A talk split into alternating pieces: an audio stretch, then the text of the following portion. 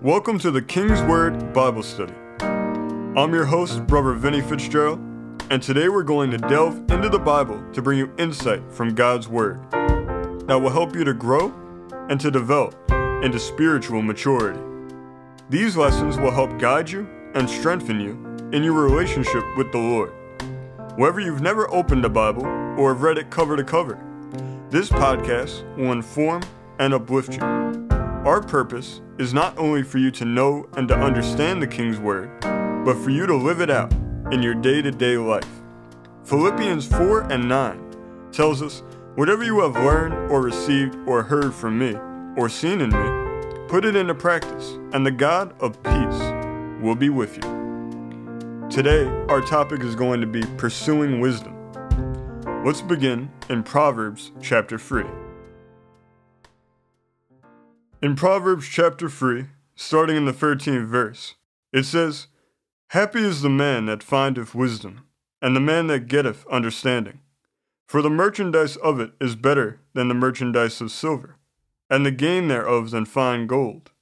She is more precious than rubies, and all the things thou canst desire are not to be compared unto her.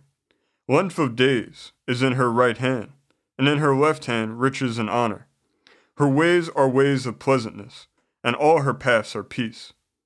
She is a tree of life to them that lay hold upon her, and happy is everyone that retaineth her. The Lord by wisdom hath founded the earth, by understanding hath he established the heavens. By his knowledge the depths are broken up, the clouds drop down their dew. My son, let not them depart from thine eyes Keep sound wisdom and discretion. So shall they be life unto thy soul and grace to thy neck. Then in the 35th verse, it says, The wise shall inherit glory, but shame shall be the promotion of fools. Wisdom is one of the greatest gifts that God offers to us. When we have the gift of wisdom operating in our lives, it has benefits that come with it. Among those benefits are happiness, long life, wealth, honor, pleasure, peace, among many others. These are all great benefits, and it's good for us to have them, but they should not be the reason why we are seeking wisdom. They should be, and rightfully are, the manifestation of the gift of wisdom operating within our lives. Wisdom is defined as a noun, meaning the right use or exercise of knowledge, the choice of laudable ends, and of the best means to accomplish them. This is wisdom in act, effect, or practice. If wisdom is to be considered as a faculty of the mind, it is the faculty of discerning or judging what is most just, proper, and useful. And if it is to be considered as an acquirement, it is the knowledge and use of what is best, most just, most proper, most conducive to prosperity or happiness. Wisdom in the first sense, or practical wisdom, is nearly synonymous with discretion. It differs somewhat from prudence in this respect. Prudence is the exercise of sound judgment in avoiding evils. Wisdom is the exercise of sound judgment either in avoiding evils or attempting good. Prudence, then, is the species of which wisdom is the genus. Wisdom is mentioned 222 times throughout the Bible. The ancient Israelites considered it one of the highest virtues. Proverbs 4 and 7 says, Wisdom is the principal thing. Therefore, get wisdom, and with all thy getting, get understanding. Paul told us in 1 Corinthians chapter 12 and verse 31, But covet earnestly the best gifts, and yet show I unto you a more excellent way. We should covet earnestly to have wisdom as an active part of our lives and as one of our marks of our character.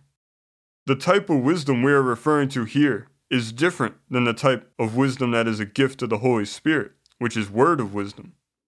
With the gifts of the Holy Spirit, some gifts are given to one and not the other.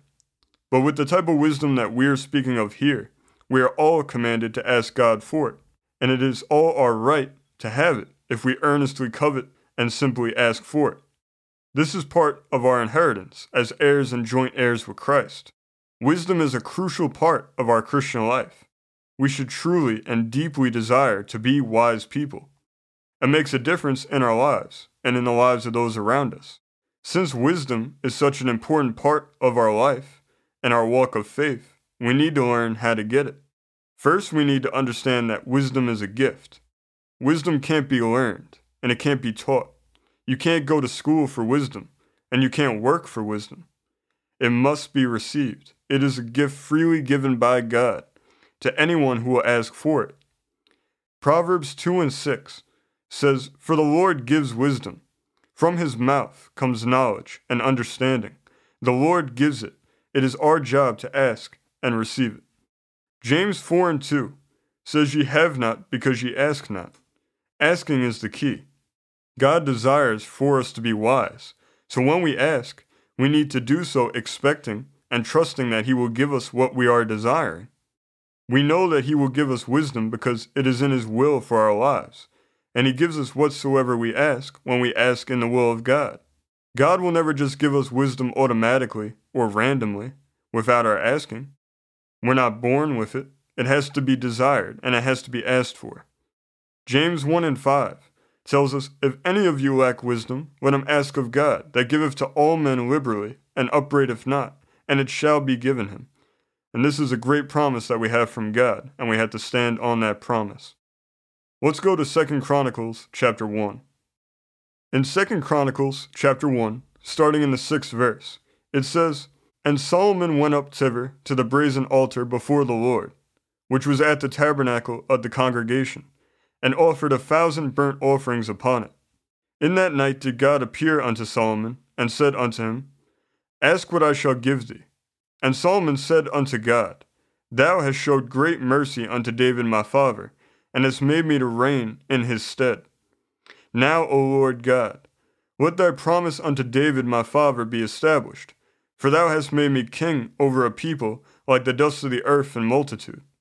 Give me now wisdom and knowledge, that I may go out and come in before this people. For who can judge this thy people that is so great? And God said to Solomon, Because this was in thine heart, and thou hast not asked riches, wealth, or honor, nor the life of thine enemies, neither yet hast asked a long life, but hast asked wisdom and knowledge for thyself, that thou mayest judge my people, over whom I have made thee king. Wisdom and knowledge is granted unto thee and I will give thee riches, and wealth, and honor, such as none of the kings have had that have been before thee, neither shall there any after thee have the like. Then Solomon came from his journey to the high place that was at Gibeon, to Jerusalem, from before the tabernacle of the congregation, and reigned over Israel. Solomon did the same thing that God commanded us to do in the book of James. He desired wisdom, and he asked God for it. Because he asked, he received it. God granted him his request. He received wisdom and all the benefits that come with it. He received the same benefits that we found earlier in Proverbs chapter 3. These same things are available to us today. God promises them to anyone who willingly asks for it and receives wisdom from God.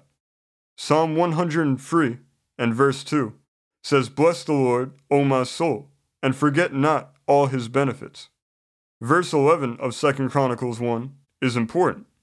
It says, And God said to Solomon, Because this was in thine heart, and thou hast not asked riches, wealth, or honor, nor the life of thine enemies, neither yet hast asked long life, but hast asked wisdom and knowledge for thyself, that thou mayest judge my people, over whom I have made thee king. He didn't desire and ask for the benefits. He desired and asked for wisdom. His desire was pure. This is why, when he asked for wisdom, God granted his request. James 4 and 3 says, Ye ask and receive not, because ye ask amiss, that ye may consume it upon your lusts. We ask amiss when we outwardly say that we want wisdom, but inwardly only want the things that come from it. We must keep our desire pure if we are to ever receive and truly operate in real wisdom.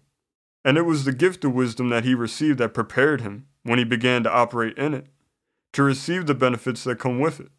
His gift laid the foundation for his right use of his position of wealth and honor. The benefits that we see present throughout Solomon's life, all throughout Scripture, is the manifestation of the gift and the level of wisdom that he operated in. He was able to be the wealthiest man in history because he was the wisest man in history. His great wealth and his honor and his power and all the other great things that he did and accumulated in his life were all birthed out of and rooted in his great wisdom. Proverbs 18 and 1 says, Through desire, a man having separated himself, seeketh and intermeddleth with all wisdom. This verse is very important for us to study. Wisdom is a gift, but it is also a pursuit. Earlier, when we looked at the definition of wisdom, it said, Wisdom is an act, effect, or practice. When we make a practice of something, we are pursuing it. It becomes a habit, something that we do regularly. We should always desire more wisdom. We should never be content with just enough. When we are desiring more and deeper wisdom, we then need to act on that desire, and that becomes the pursuit. And when it comes to this pursuit, this verse gives us four key elements, and those four elements need to be present if we are to be successful. And they are desire, separation, seeking, and intermeddling. When we have these four elements present, and we are actively pursuing wisdom, God will grant us the wisdom that we are searching for. Proverbs 15 and 33 says, The fear of the Lord is the instruction of wisdom, and before honor is humility. Colossians 3 and 16, in the English Standard Version, says, Let the word of Christ dwell in you richly, teaching and admonishing one another in all wisdom, singing psalms and hymns and spiritual songs with thankfulness in your hearts to God. Instruction and teaching are progressive by nature. When we're being instructed, we must grow in the subject that we are being taught in order for the instruction to be truly profitable. The foundation of our pursuit is humility. Humility in this context means understanding that we cannot get wisdom on our own, by our own efforts, but that it can only be given to us by God.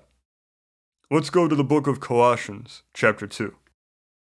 In Colossians chapter 2, in the first verse, it says, For I would that ye knew what great conflict I have for you, and for them at Laodicea, and for as many as have not seen my face in the flesh, that their hearts might be comforted, being knit together in love, and unto all riches of the full assurance of understanding, to the acknowledgement of the mystery of God and of the Father, and of Christ, in whom are hid all the treasures of wisdom and knowledge.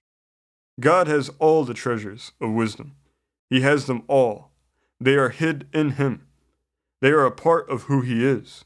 The same passage in the ESV reads, To reach all the riches of full assurance of understanding, and in the knowledge of God's mystery, which is Christ, in whom are hidden all the treasures of wisdom and knowledge. Wisdom is found in God. It's who He is, it's a part of His character, it's an indelible mark. This is why we must receive wisdom as a gift from Him. He grants us wisdom because He has it within Him to give.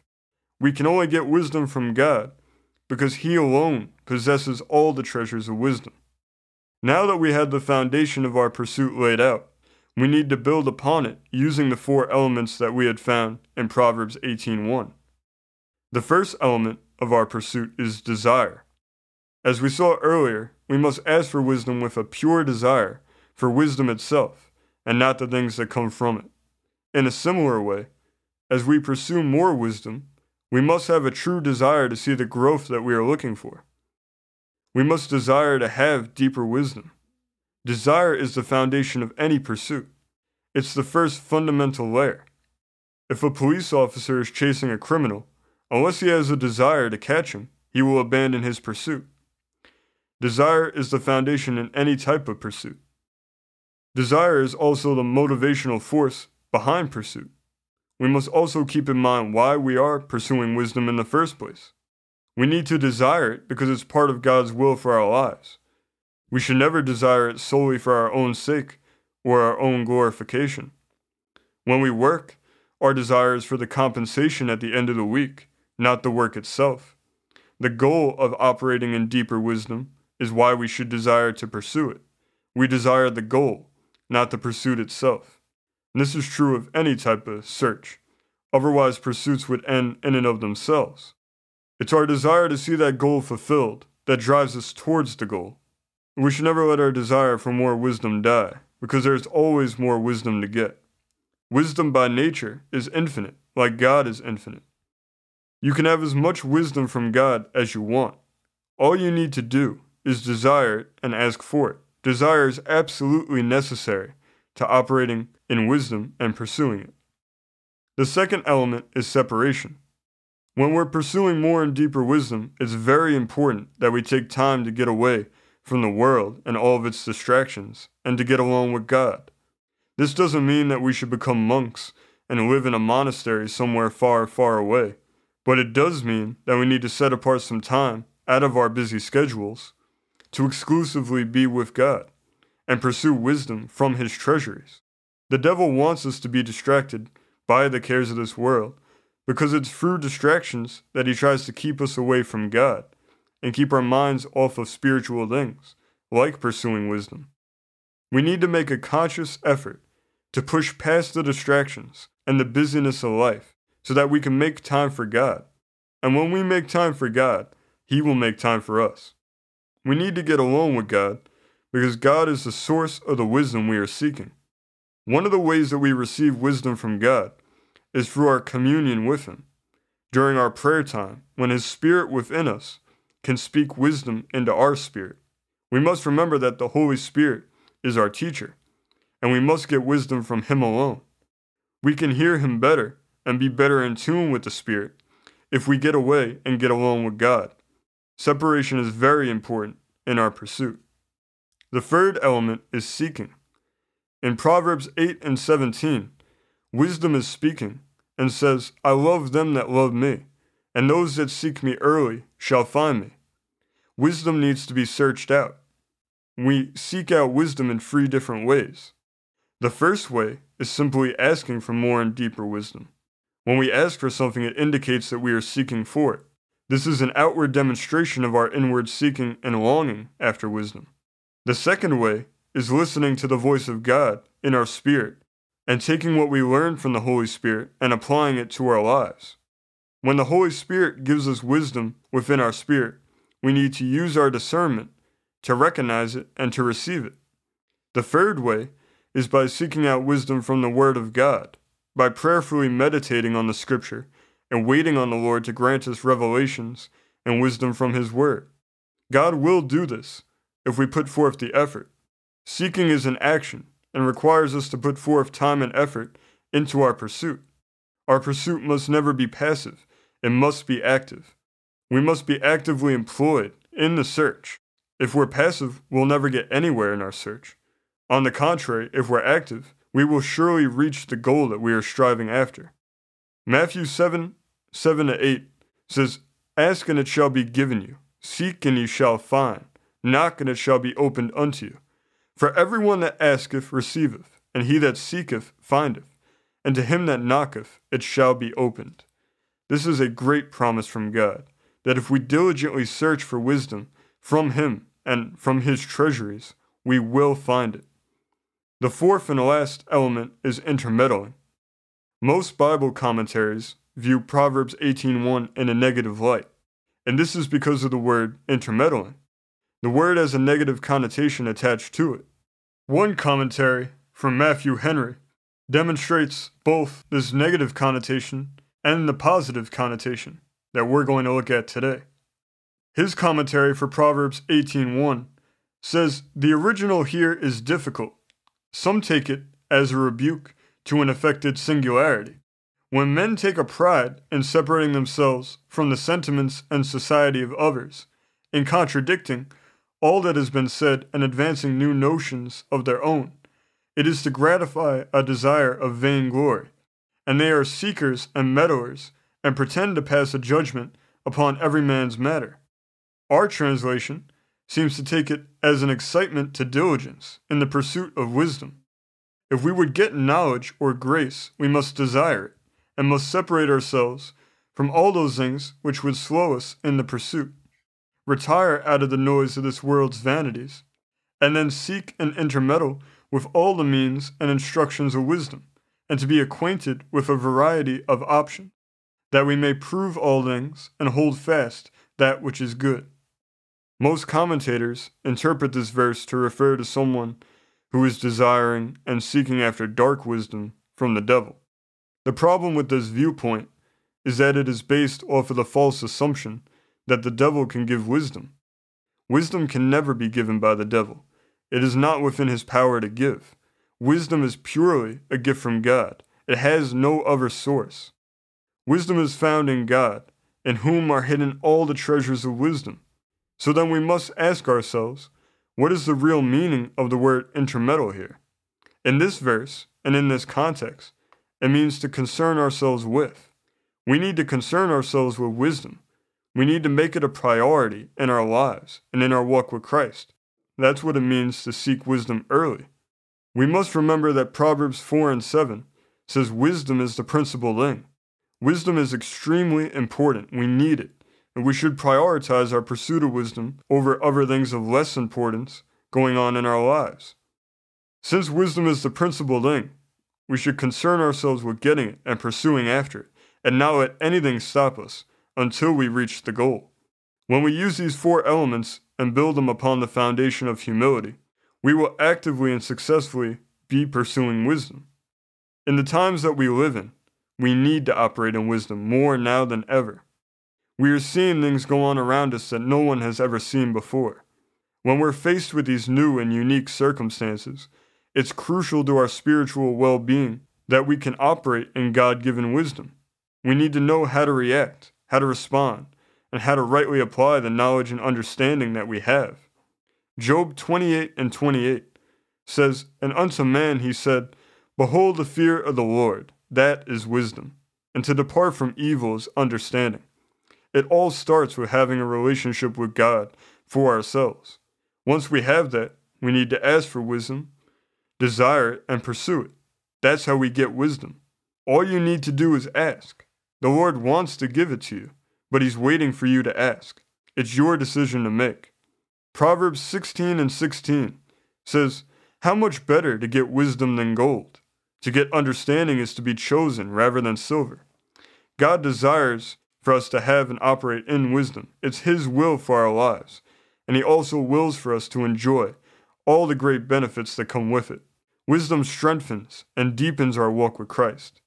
It helps us spiritually, and in the natural realm also. It helps us in countless practical situations in our day to day lives. Operating in wisdom affects every area of our lives. No area remains untouched when we fully have it, and it affects us in more ways than we know. We need to make that decision today, like Solomon did long ago, to ask for and pursue after wisdom. Let's make it today. And when we do, we will receive it from God, and we will see the fulfillment of Proverbs 3:13, which says, "Happy is the man that findeth wisdom, and the man that getteth understanding." Let's start our journey of wisdom right now. Let's close in prayer. Lord, we thank you for your word. And Lord, we thank you for wisdom. Give us the true and pure desire to seek after it not for what it produces, Lord, but for wisdom itself. Help us to draw from your great treasuries of wisdom in, in heaven, Lord God. And we thank you that wisdom can only be gained through asking it from you, or that you are the only source, Lord God. And we thank you that you desire to give it to us, Lord. And we deeply desire to receive it from your hand, Lord God. Help us to operate in it, and help it to affect us in our day to day lives in a practical way and for those around us. We ask that you receive all the glory, the honor, and the praise, and we worship you, Lord. In Jesus' name, amen. Now, if you want to have wisdom and have Jesus as a part of your life today, all you need to do is to invite Jesus into your heart to be your personal Lord and Savior. You then need to repent of your sins and ask for His forgiveness. Then you trust that you've been forgiven and you ask for his free gift of eternal life. If you've prayed this from a sincere heart and you truly meant it, then you are now a part of the family of God. Welcome to God's family. We want to thank everybody for listening today. We appreciate you taking your time out to spend with us.